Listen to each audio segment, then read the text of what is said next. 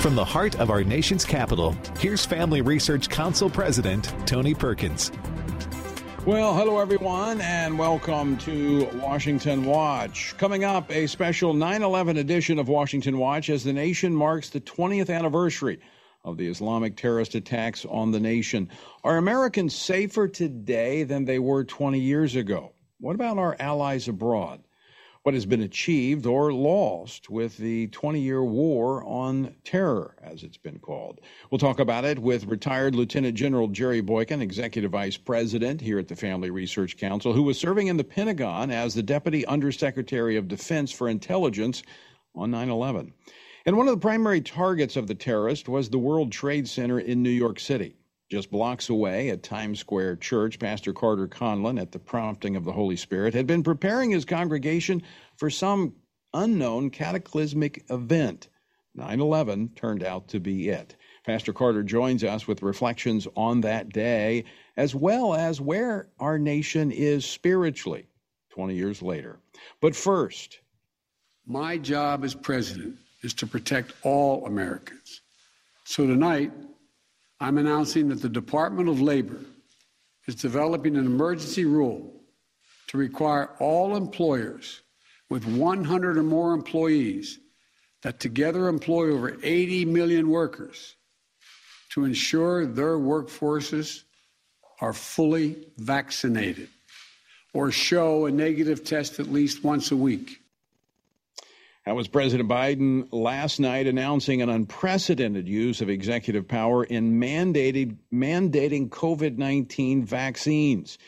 Is this unconstitutional overreach, as we discussed last night, an effort to divert attention away from the president's Afghan debacle?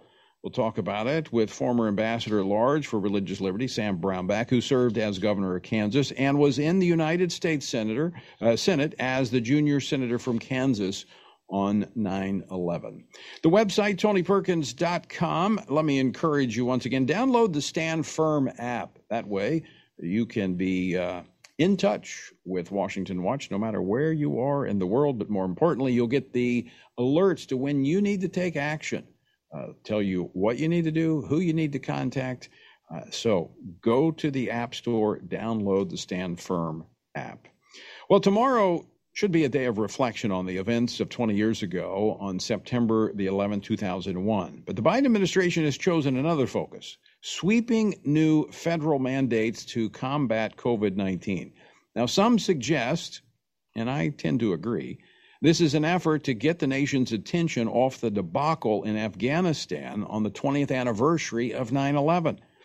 But here, as the uh, as re- reported by Reuters, the new measures that were announced last night, which Biden laid out in remarks from the White House, would apply to about two thirds two thirds of all U.S. employees, those who work for businesses with more than hundred workers. Many of us are frustrated with the nearly 80 million Americans who are still not vaccinated, even though the vaccine is safe, effective, and free. You might be confused about what is true and what is false about COVID 19. President Biden previously announced that all federal employees must be vaccinated or get tested often. But things have changed since last night, and federal workers now have 75 days to get vaccinated or be fired. The president will also require vaccinations for more than 17 million healthcare workers at hospitals and other institutions that participate in Medicare and Medicaid.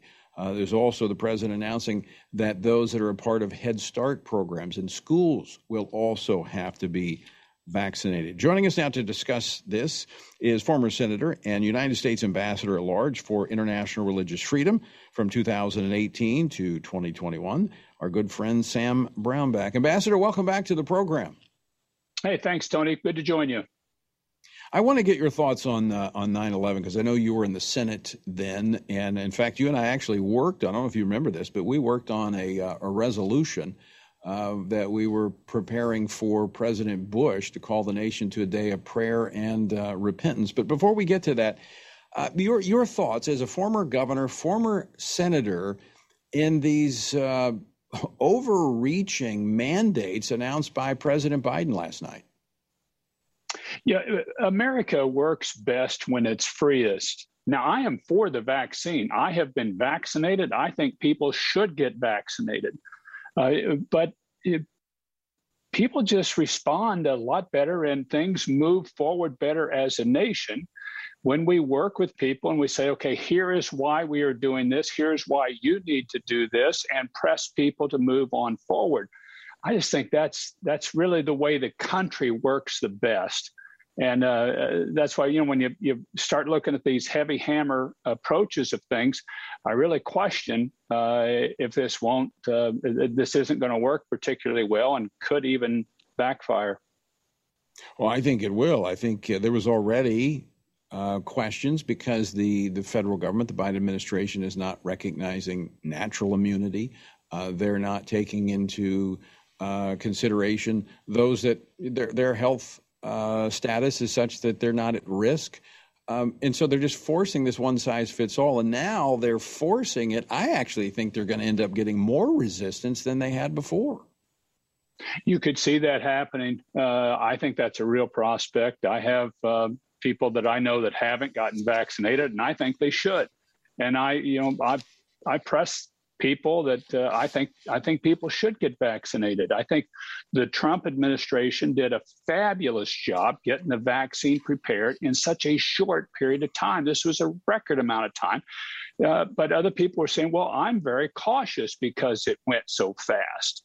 Uh, and then, as you say, there are these different categories of individuals. I just I just think really we, we need to continue to work with people on a voluntary basis because that's the way the country is really structured to work best. Liberty is at the root of being an American, yeah. and you've got to work within that structure. I want to play another clip of what he had to say because I think this is uh, this points to the politics of uh, of how this has been politicized, given the actions that the administration took yesterday, not only on the vaccine mandate but also suing the state of Texas over their heartbeat bill. Uh, play clip number eight, please.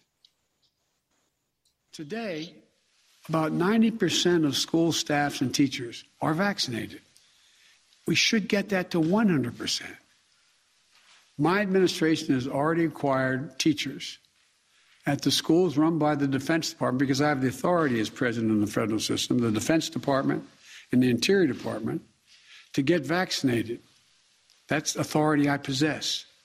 Tonight, I'm announcing that will require all of nearly 300,000 educators in the federal paid program, Head Start programs, must be vaccinated as well to protect your youngest, our youngest, most precious Americans, and give parents the comfort. You know, that rings so hollow when he talks about taking care of the most vulnerable and precious one. This is the most pro abortion administration in history.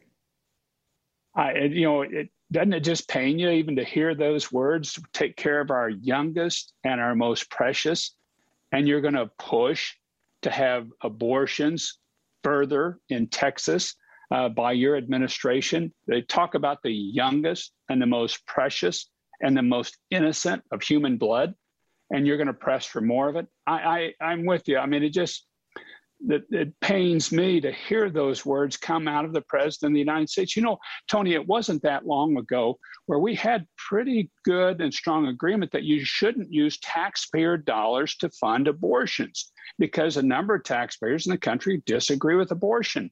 And now you're using taxpayer dollars to force a state to do more abortions. This just is inconsistent. It is. And I think that is only further stokes the fires of resistance to this administration when they come down with these heavy handed approaches. But I, I want to shift gears. I want to I want to go to uh, we're focusing on on 9/11. Of course, we can't uh, ignore the elephant in the room here. I, I do you think I do, but I'm going to ask you: do, do you think, in part, that this might be the reason the timing of this is to divert the nation's attention away from the debacle in Afghanistan on the 20th anniversary of the 9/11 attacks? Well, I don't know if it is or not, but I do know the administration has been desperate to get people's minds and, and eyes off of Afghanistan. And I've continued to work on a, on a daily basis with groups trying to get more people out of Afghanistan. And we're getting precious little help from the federal government, if, if not even really being blocked in some cases. And, and you're going, this is part of the American spirit that if we've got people that we have fought with that are our allies, you don't leave anybody on the battlefield. And, and we are. And we've got all these NGOs that we worked with for 20 years in Afghanistan to have workers there that are in desperate shape.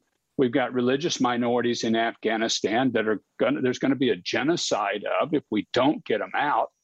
Uh, and the administration is, has not been helpful, uh, has been harmful in some cases, I believe, on this. Uh, and I just really, uh, they they do want to get people's minds focused off of what's taking place in Afghanistan. I hope that's not what they're doing in this particular case. 20 years removed from 9 11. You were in the Senate when that occurred. Um, it took us all by surprise. Um, give our listeners a sense of, of your thoughts that day? What what what was it like when you got the news of the attacks? You know, it was a normal day. Uh, the first plane that hit the first tower, but many people thought it was a small plane and that there was maybe just an accident that it had hit the first tower. That was kind of the initial thinking of it. I was in my office and uh, was in a meeting. The door was open, and then I hear this gasp as people saw the second plane, that the, the large plane fly into the second of the twin towers, and people just gasped what is going on.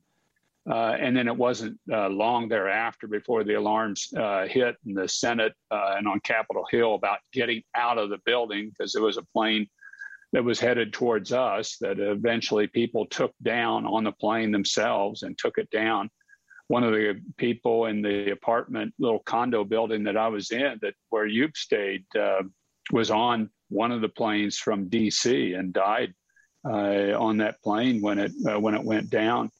Uh, but it was just a completely stunning experience, and everybody was blind, didn't know what's going on. Why is this yeah. happening? Uh, what do we do now? Well, I'm going to talk next uh, with uh, Lieutenant General Jerry Boykin about where are we 20 years removed from a standpoint of security. Are we better off or are we at greater risk today? Uh, Ambassador, we're out of time. I hate the clock because it uh, always stops me from having conversations that I enjoy. Always great to talk with you. Thanks so much for uh, for joining us today. Good to join you, Tony. Take care. God bless you and the country. All right. Senator Sam Brownback, Ambassador Sam Brownback, Governor Sam Brownback, friend Sam Brownback. All right, I'm going to talk more on Monday. I'm going to really unpack this mandate and this vaccine, but I'm going to try to stay focused on 9 11 today. General Jerry Boykin, my next guest. Don't go away. Coming back with more right after this.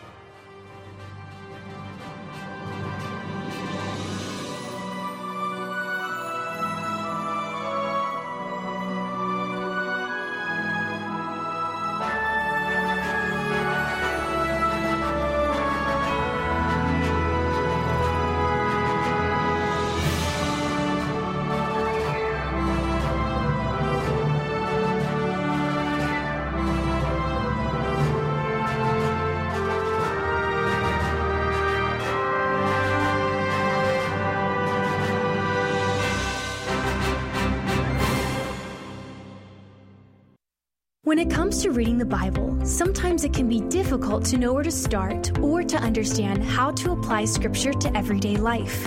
There are also those passages that leave people scratching their heads, wondering what some things even mean and what they're supposed to make of it. We all know that Scripture is divinely inspired and given by God, and it's useful to us as God uses it to prepare and equip us to do good work for His kingdom, to grow us, and to bring us closer to Him. God's Word is powerful, but it shouldn't intimidate you. That's why Family Research Council offers the Stand on the Word Bible Reading Plan. It's a two year plan that helps you read the Bible daily so you can stay grounded in God's truth, navigate our culture from a biblical worldview, and grow closer to God. This plan will help you to practice the discipline of reading Scripture every day so you can be transformed by God's Word. Sign up to get the daily passages and questions today by visiting frc.org/bible. God is the author of life and has created man in his image. Therefore, we must respect the inherent dignity of every human life, from conception until natural death. That is why Family Research Council works to pass legislation that highlights this principle, including laws that protect the unborn. To keep you informed on this issue, FRC has created online maps that illustrate progress in each state on key pro life laws.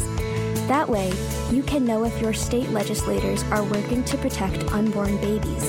The pro life laws FRC tracks at the state level include those addressing late term abortions, fetal dignity, defunding abortion businesses, and providing medical care for babies born alive after an attempted abortion.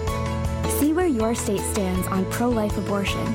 Check out our pro-life maps at frc.org slash pro-life maps. Most Americans believe they have a biblical worldview, but current research shows that only 6% actually have one. This means that most of our friends and neighbors, including those who attend church, don't think about the day's moral and cultural issues through a biblical lens. Increasingly, we see the disastrous effects of a culture that has rebelled against the truth of God's Word. That is why Family Research Council has launched the Center for Biblical Worldview. This center is an exciting new ministry created to help Christians develop and live by a biblical worldview, to understand why scriptures must be authoritative, and to equip believers to advance and defend the faith in the workplace, in schools, in their communities, and in the public square. The experts at FRC's Center for Biblical Worldview provide research and resources to help prepare believers to give a biblical answer to our culture's most pressing questions. Access the center's free resources at frc.org/worldview.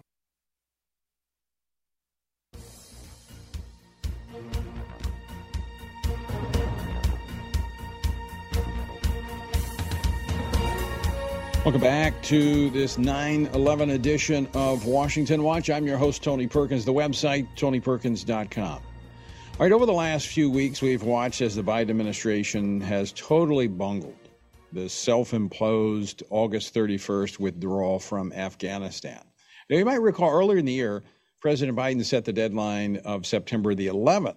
But after much criticism of uh, choosing this symbolic date as a date of withdrawal, he moved it to August 31st, ending the 20 year war. While much has changed since September the 11th, 2001, some things have not. In fact, some would argue that the situation in Afghanistan today could be more problematic for the U.S. and our allies than it was 20 years ago. Joining me now to talk more about the current situation as well as taking a look back on September the 11th and what has ensued in the last 20 years is FRC's Executive Vice President, a founding member of the Army's Elite Delta Force, Lieutenant General Jerry Boykin. General, welcome back to Washington Watch. Thank you, Tony. I'm glad to be with you. Before we get into the the present situation, juxtaposing what we had 20 years ago to today, I, I want to go back for a moment to that day, September the 11th, 2001.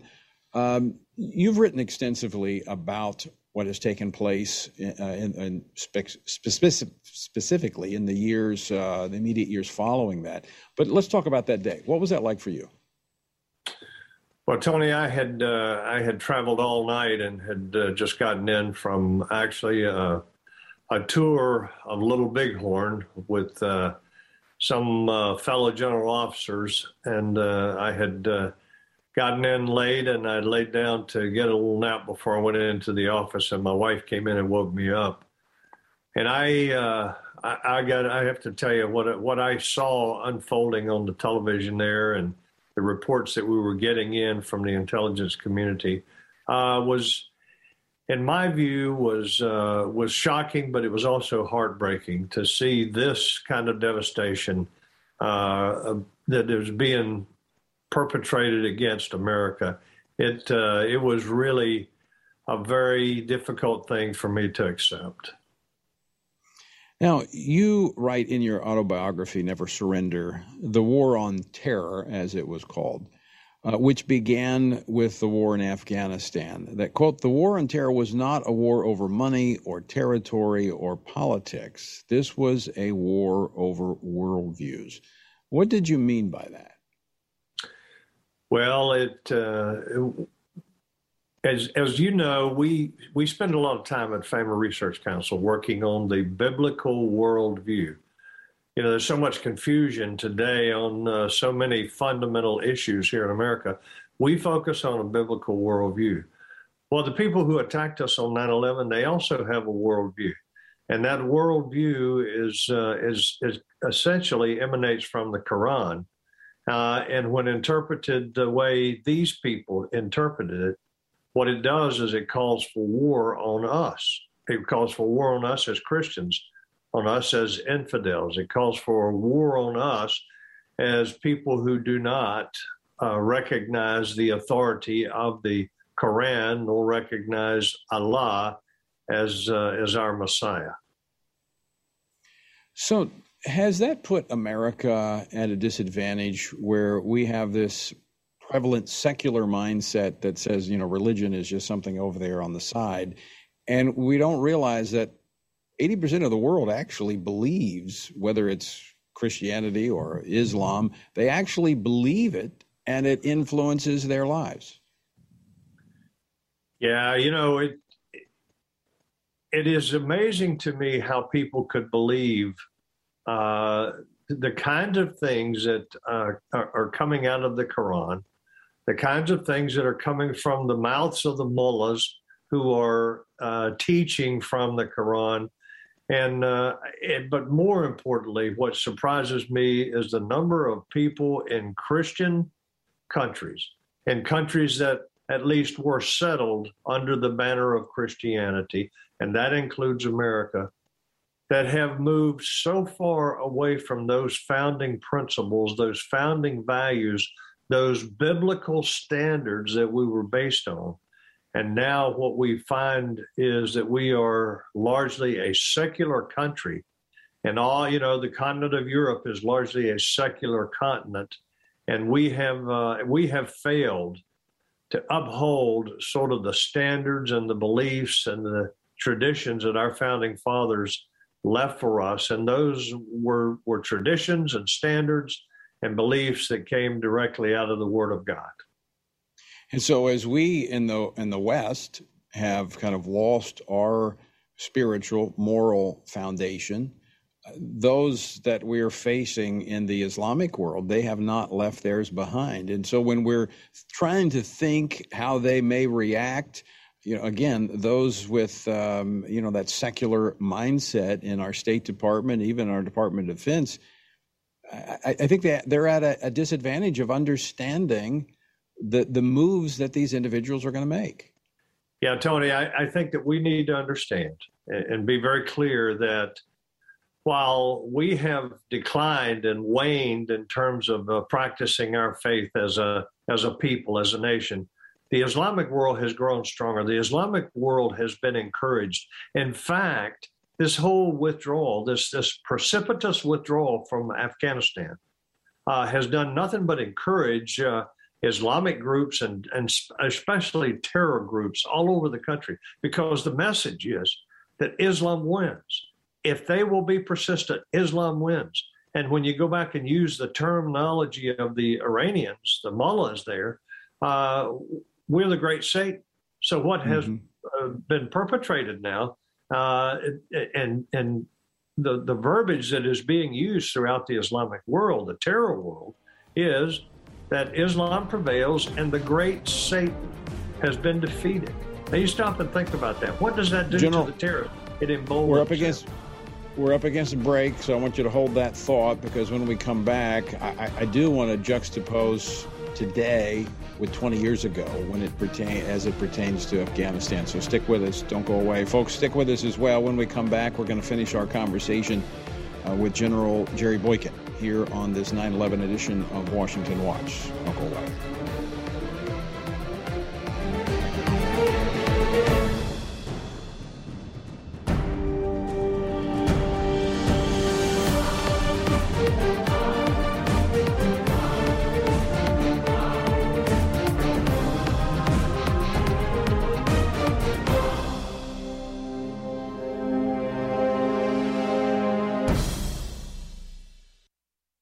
Looking for a go to platform where you can get relevant commentary on the cultural issues of the day from a biblical perspective?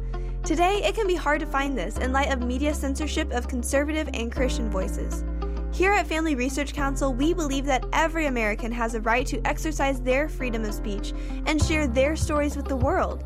And we think it's important for you to have access to these stories. To get the facts and stories the left doesn't want you reading, head over to frc.org/blog to check out our newest blog posts. We cover the issues you care about, all written by our experts in policy, government affairs, and biblical worldview. Our experts unpack the topics that other media platforms won't, like current events that affect Christians internationally, sexuality from a biblical perspective, and insights into the increasingly radical shift in American culture. To stay up to date on current news related to faith, family, and freedom, go to frc.org/blog. We're seeing more and more cases of censorship and the canceling of many conservatives and Christians by big tech companies. To combat this, Family Research Council has chosen to be proactive before big tech tries to censor or cancel us. We want to stay connected with you, and so we've created a tech subscription platform. That way, you can still find updates on faith, family, and freedom, even if big tech tries to silence us. It's easy. You just sign up for the text alerts by texting STAN to 67742, and you'll get FRC's content straight to your phone. Again, just text STAN to 67742, and FRC will keep you looped in on the issues of the day. By subscribing, you'll get information on our upcoming events and programs. We want you to always have access to the content that will help you stand for faith, family, and freedom, and keep you connected with like minded community. Just text STAN to 67742 and be the most informed person you know.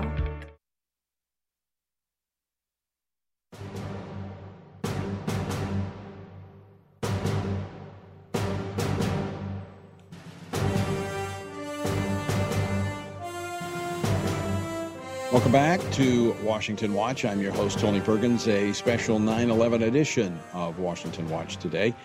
Uh, my guest General Jerry Boykin, Executive Vice President here at the Family Research Council, a founding member of the Army's Elite Delta Force, and uh, was Deputy Undersecretary of Defense for Intelligence during the George W. Bush administration. Uh, General, I want to start with that because the, the war in Afghanistan started because the country was unwilling to hand over Osama bin Laden. Now, you traveled Afghanistan as Deputy Undersecretary of Defense for Intelligence uh, during your time in the uh, Pentagon. What was your impression of the country then and now? What has changed and what has not changed? Yeah, well, first of all, it was a very uh, backwards, primitive third world country. Um, and it was uh, also a brutal country. I mean, uh, and, and not only did you see that before the Americans went in there where they were executing women on soccer fields, but you could see evidence of that just by being there. You could see, you could see uh, any, at any point you could see a man out beating a woman with a cane or something like that. It, I mean, it was just the the role of women in this society, uh, or the lack of a role for women, uh, was so very obvious when you were there. But what has changed? What has changed in this?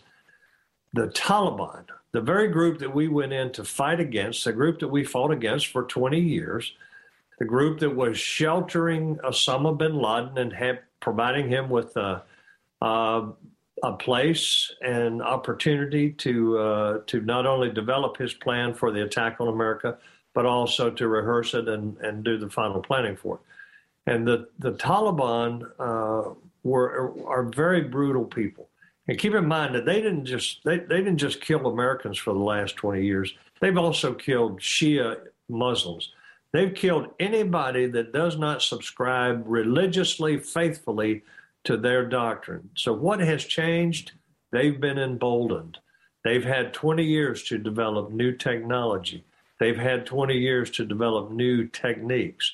And they've held school on us during the 20 years that we were fighting there to determine what our attitudes are, not just our our physical vulnerabilities, our military vulnerabilities, but our uh, our, our mental and emotional vulnerabilities. And uh, they've pretty well figured us out. So they're stronger today. Stronger today, not only because we just gave them $32 billion worth of, or $82 billion worth of equipment, but because they have watched us, they've been around us, they understand us much better. And that gives them uh, a, a distinct advantage now. And I got to tell you, Tony, the final thing I'll say is the fact that we walked away so precipitously. We did this in such a poor fashion that we're in worse shape than we were before because it's going to be hard for us to find allies in the future. With that said, uh, General Boykin, is the threat of terrorism greater for the U.S. and for our allies today than it was 20 years ago? It is indeed. It, it, really is, and it is because they have been so encouraged by this this defeat of of America. Uh, and and make no mistake that the message that's going around the Islamic world is that they won, and and it's hard to argue with that. They won. We pulled out. We we pulled out and left Americans as well as allies behind. Now that is not an honorable exit from a 20 year war. I heard a commentator the other day say we we exited honorably. No, we did not exit honorably. We exited in disgrace. I, as an American, am humiliated by what has occurred here. And I hope that uh, we will put a lot of thought into determining how we rebuild the trust that we've lost in our allies and we re- rebuild at least the respect of our enemies, like China, Russia, and Iran, North Korea, because they no longer take us seriously either. So we've got a lot of work to do, and I don't I don't know how long it's going to take, if at all. But uh, w- we've got to start working on it as quickly as we can to regain our standing in the world. Um, we're almost out of time, General, uh, but very quickly, when you, and I know it's early, but lessons learned, what are the top three things that need to be corrected right away if we're to retain or regain that credibility that you spoke of? Leadership, leadership, leadership. We need to uh, we need to put our, our military on the ground, give them rules of engagement, and give them everything they need to win. Focus on winning. Part of the problem is we never focused on winning, and really until Donald Trump came in, and and then he he was uh, initially he was determined to win, to defeat ISIS, and he did that. Uh, so we've got to have leadership at every level, and that certainly includes the commander in chief. And now today we look at our Secretary of Defense as well as our chairman of the Joint Chiefs, and we ask ourselves, at least we should ask ourselves, are these two men up up for the job? Uh, my answer to that is no. I think it's very questionable as to how they got there, but I think it's also time that we recognize that they don't provide that leadership, and we need to uh, we need to have some new leadership in the, the Department of Defense as well as the Commander in Chief's office. All right, General Jerry Boykin, thanks so much for joining us today. Thank you, Tony. And folks, stick with us. Stick with us. We come back with more of this 9/11 edition after this.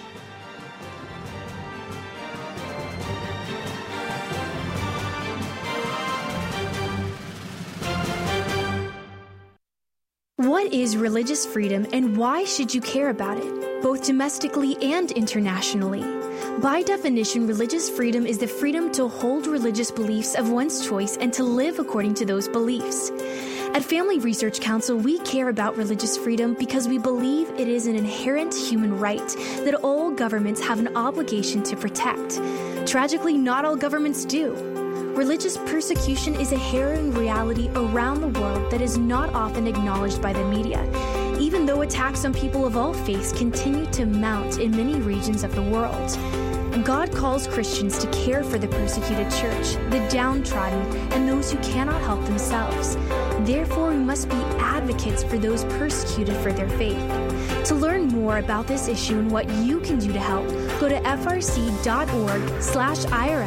check out Family Research Council's latest resources on international religious freedom. Christians are called to seek after the Lord above all things. This means we must pray unceasingly, vote our biblical values, and boldly stand for truth.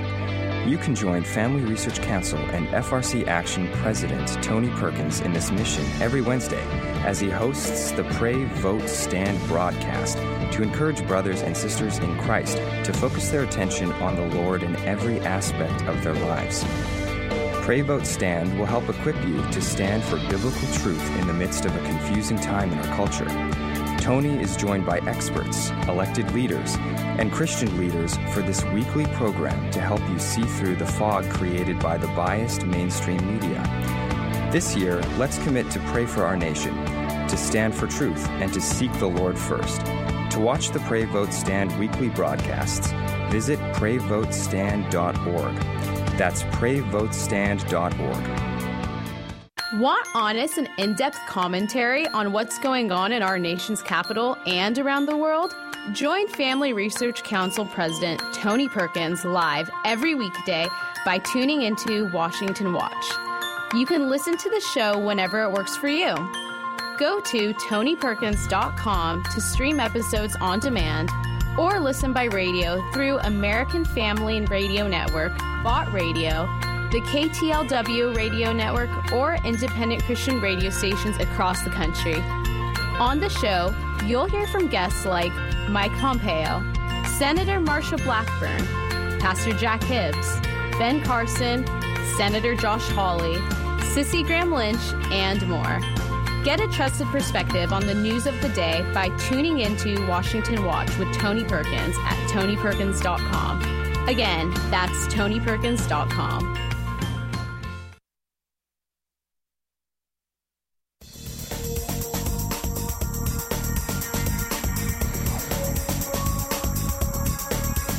Welcome back to this special 9 11 edition of Washington Watch. I'm your host, Tony Perkins. The website, tonyperkins.com. And let me encourage you once again download the Stand Firm app.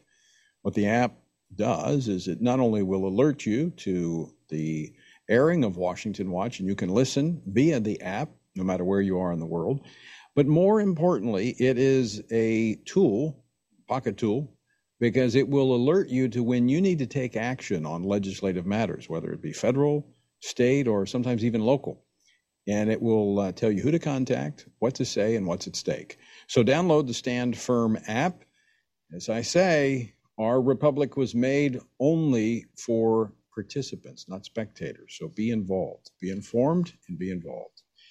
Okay, we've examined the, the political aspects of 9 11 both uh, where we were 20 years ago, what's transpired since, and where we are today. We've looked at the military response and the threats that, uh, as we just heard from General Boykin, are actually greater today than they were 20 years ago. But let's talk about the spiritual implications. Let's talk about where we were 20 years ago, how we responded, at least initially, how the church responded, what's transpired over the last 20 years, and where we stand today. Now, we've not had the terrorist attacks, but again, as we just heard, we're ripe for those given what's happened in Afghanistan. But we see this, um, these the, the, viruses, the coronavirus, now a, a, new variant, and of course the president uh, out uh, calling for mandates in terms of vaccinations. So, where are we? Joining us now to talk about this is Pastor Carter Conlon. Uh, he saw firsthand the horror of 9 11 in New York City as he was serving as senior pastor of Times Square Church in the heart of Manhattan. He is now the general overseer of the church, frequent guest here on our program, and a member of the FRC board. Pastor Carter, welcome back to Washington Watch. Tony, it's so good to see you again today, and I'm, I'm so good to be here with you it's good to see you as well.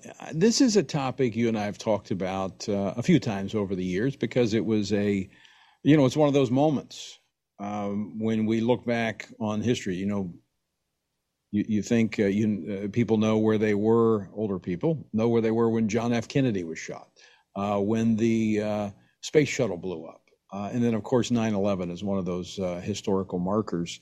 You were right there in New York City. And we've talked before about this, about how the Lord was really preparing you and Times Square Church for that moment. Tell our listeners about that. Well, he began to speak to my heart in the month of April. I was actually driving back from Rochester. Yeah, a friend of mine was driving, and I was reading out loud from the book of Hebrews. And when I got to the part in the book where it says, uh, Come boldly to the throne to, of grace to find help in your time of need, it just suddenly hit me out of nowhere that there was going to be a crisis come to New York City. And that I needed, as the pastor of Times Square Church, to prepare the people to be ready to minister in this crisis, not to be found among those who would be terrified in the streets. I actually saw in my spirit, I guess I could say, I saw people actually running in the streets terrified.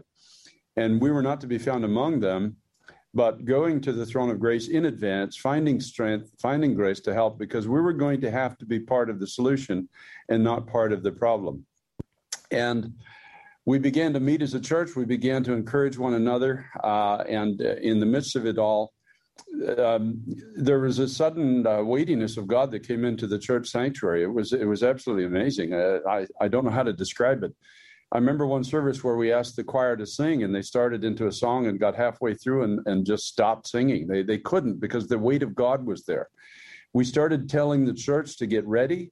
We didn't understand what was happening, but there was going to be some kind of a disruption in the city and we needed to be prepared and ready to uh, to be part of the solution and to offer comfort to a lot of people who are going to be really really scared so all all through june july august we we met we prayed um, weekly. And then uh, when of course the towers came down in september we knew exactly why the lord had prepared us. And thankfully the congregation were actually ready to to minister to a lot of terrified people that came running down Broadway looking for for help and looking for hope. A lot of people didn't have hotels to stay in; they had no food. There was dust everywhere. It was a very, very uh, terrifying time, but not for the people of God who were ready and uh, been prepared to face it. Where were you when you heard the news that uh, the planes had hit the World Trade Center?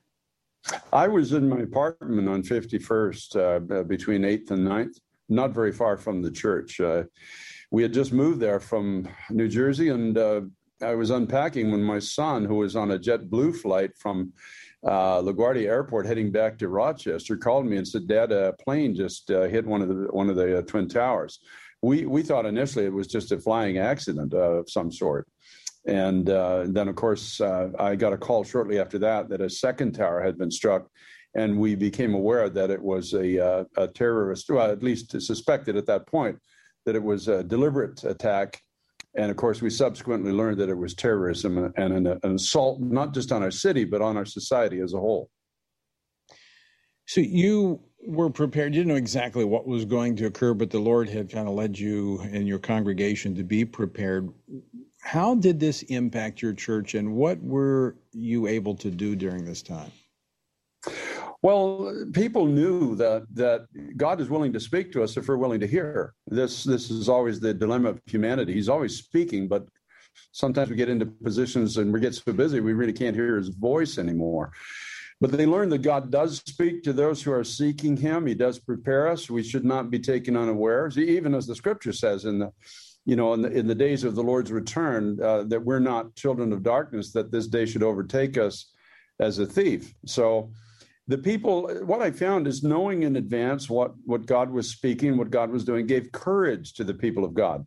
We we had the first uh, service vehicle for example in at ground zero and provided food and clothing and uh, such like to the first responders for i think about three weeks or so. Um, we were able to minister to the numbers of people that came down the street to looking for shelter looking for food. One of the very first things i did is I, I, still remember one of the CEOs of a company in New York City came down the main corridor into the church and he said, he was rolling up his sleeves as he walked down the corridor. He said, Pastor, tell me what to do. Which is the interesting thing. The people didn't come to the church looking for answers. They came looking for what they were to do to be part of the solution. I told him, I said, go across the street. There's a there's a grocery store there and buy everything.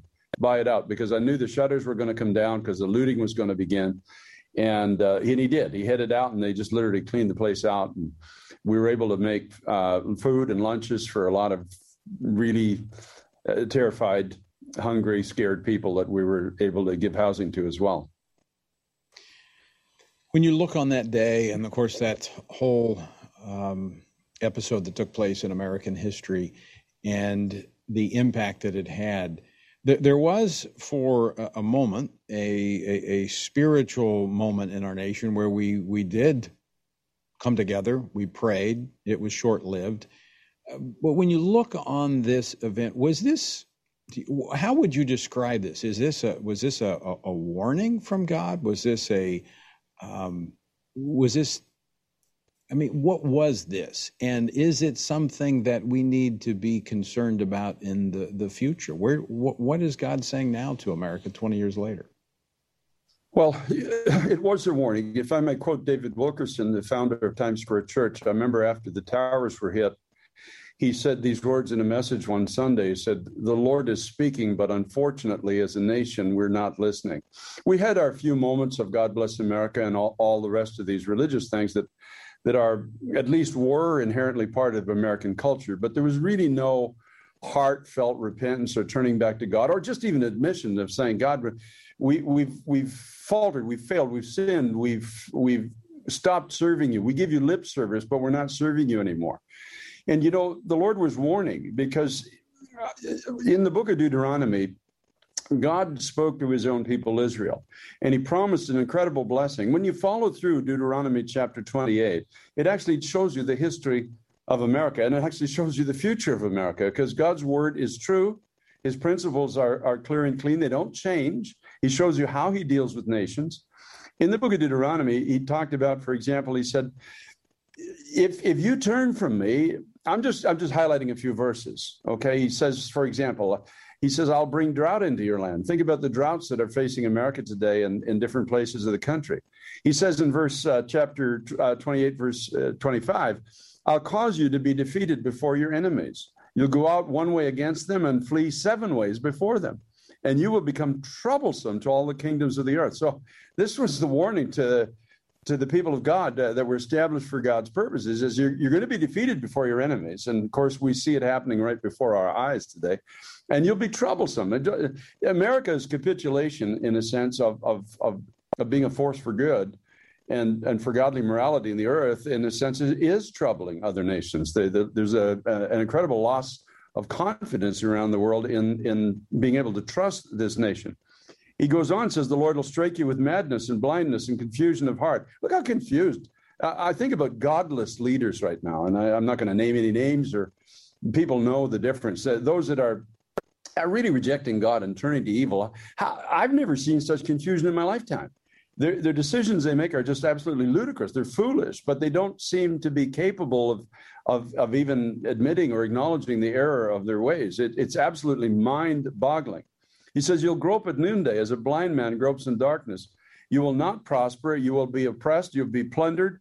Your families are going to break down, which we're seeing. You say, verse 30 says, You'll betroth a wife, and another man shall lie with her. There's going to be there's going to be a loss of the family structure, a loss of, of, of, of civility in society. He said, Your sons and daughters will be given to another people and your eyes will look and fail with longing for them all day long. Think about our schools. Our schools are are indoctrination centers. They're not schools anymore. It, it, our, our children in America are being put in places where they're being taught, they're being deliberately confused about their sexuality, about their gender, about right, about wrong. It's, it's, it's terrible what's happening today, but in reality, it's all in the Word of God. He has been speaking if we care to listen. Lastly, he says, The Lord will bring a nation against you from afar a nation of fierce countenance, which does not respect the elderly nor show favor. They don't care about life.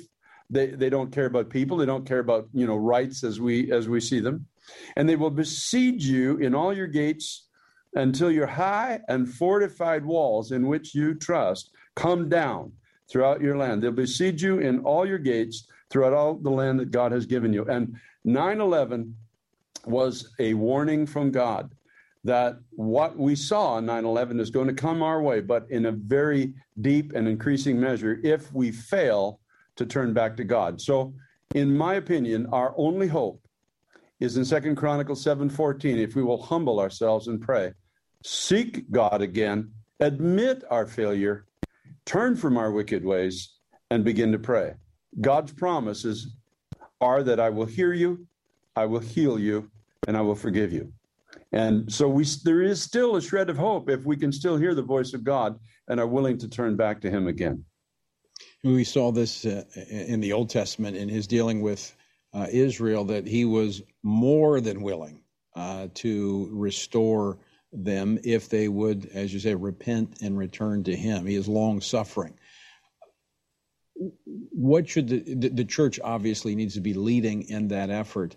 But knowing that we're seeing this, uh, these greater threats, this greater confusion, what else should the church be doing? Is this another time to be preparing to minister uh, in the midst of this chaos and confusion that is upon us and, and may possibly increase? I think so. I, I, think as the people of God, we we need to understand that uh, the days ahead of us might be might be fearful. I, I had a young associate of mine, uh, even before COVID became a, a national problem when when our governor in uh, New York State and our mayor were still saying, in essence, go about your business. Uh, COVID's not going to come our way. It's it's a more or less a disease for somewhere else. We were walking across the street, and he and I told him, I said, I want you to order uh, 1,500 N95 masks for our staff because we're going to need them. And he looked at me and he said, Are you afraid of COVID? I said, No, I'm not afraid of COVID at all. What I'm concerned about is what's coming after COVID. There's something on the horizon that is is very, very dark. And we're going to have to, in our hearts, get ready to face it. First of all, we need to get back to the focus that the purpose of the Christian life is not to live for ourselves, which has been, a, in my estimation, a, a grave miscalculation of the church in America for the last few decades. We're not here to live for ourselves, we're here to live for the benefit of others. And if, if we can get away from self focus and get back to the actual work of God on the earth, then suddenly we will find a strength that only the Holy Spirit can give us.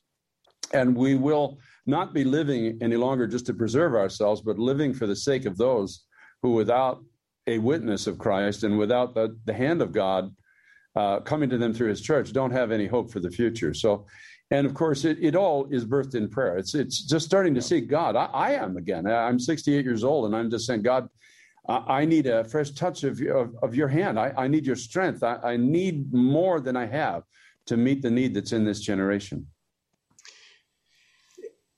Fear is something that will rob us of God being able to use us because faith and fear are incompatible.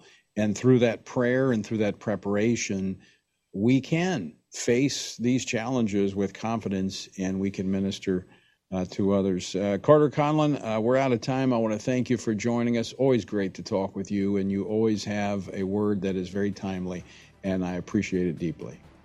Thank you, Tony.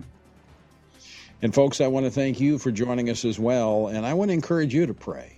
Uh, pray for our nation. Pray that God would bring us back to Him, and we need to prepare for what we're facing. Of course, as we pray and we prepare and we take our stand. We've got to keep standing.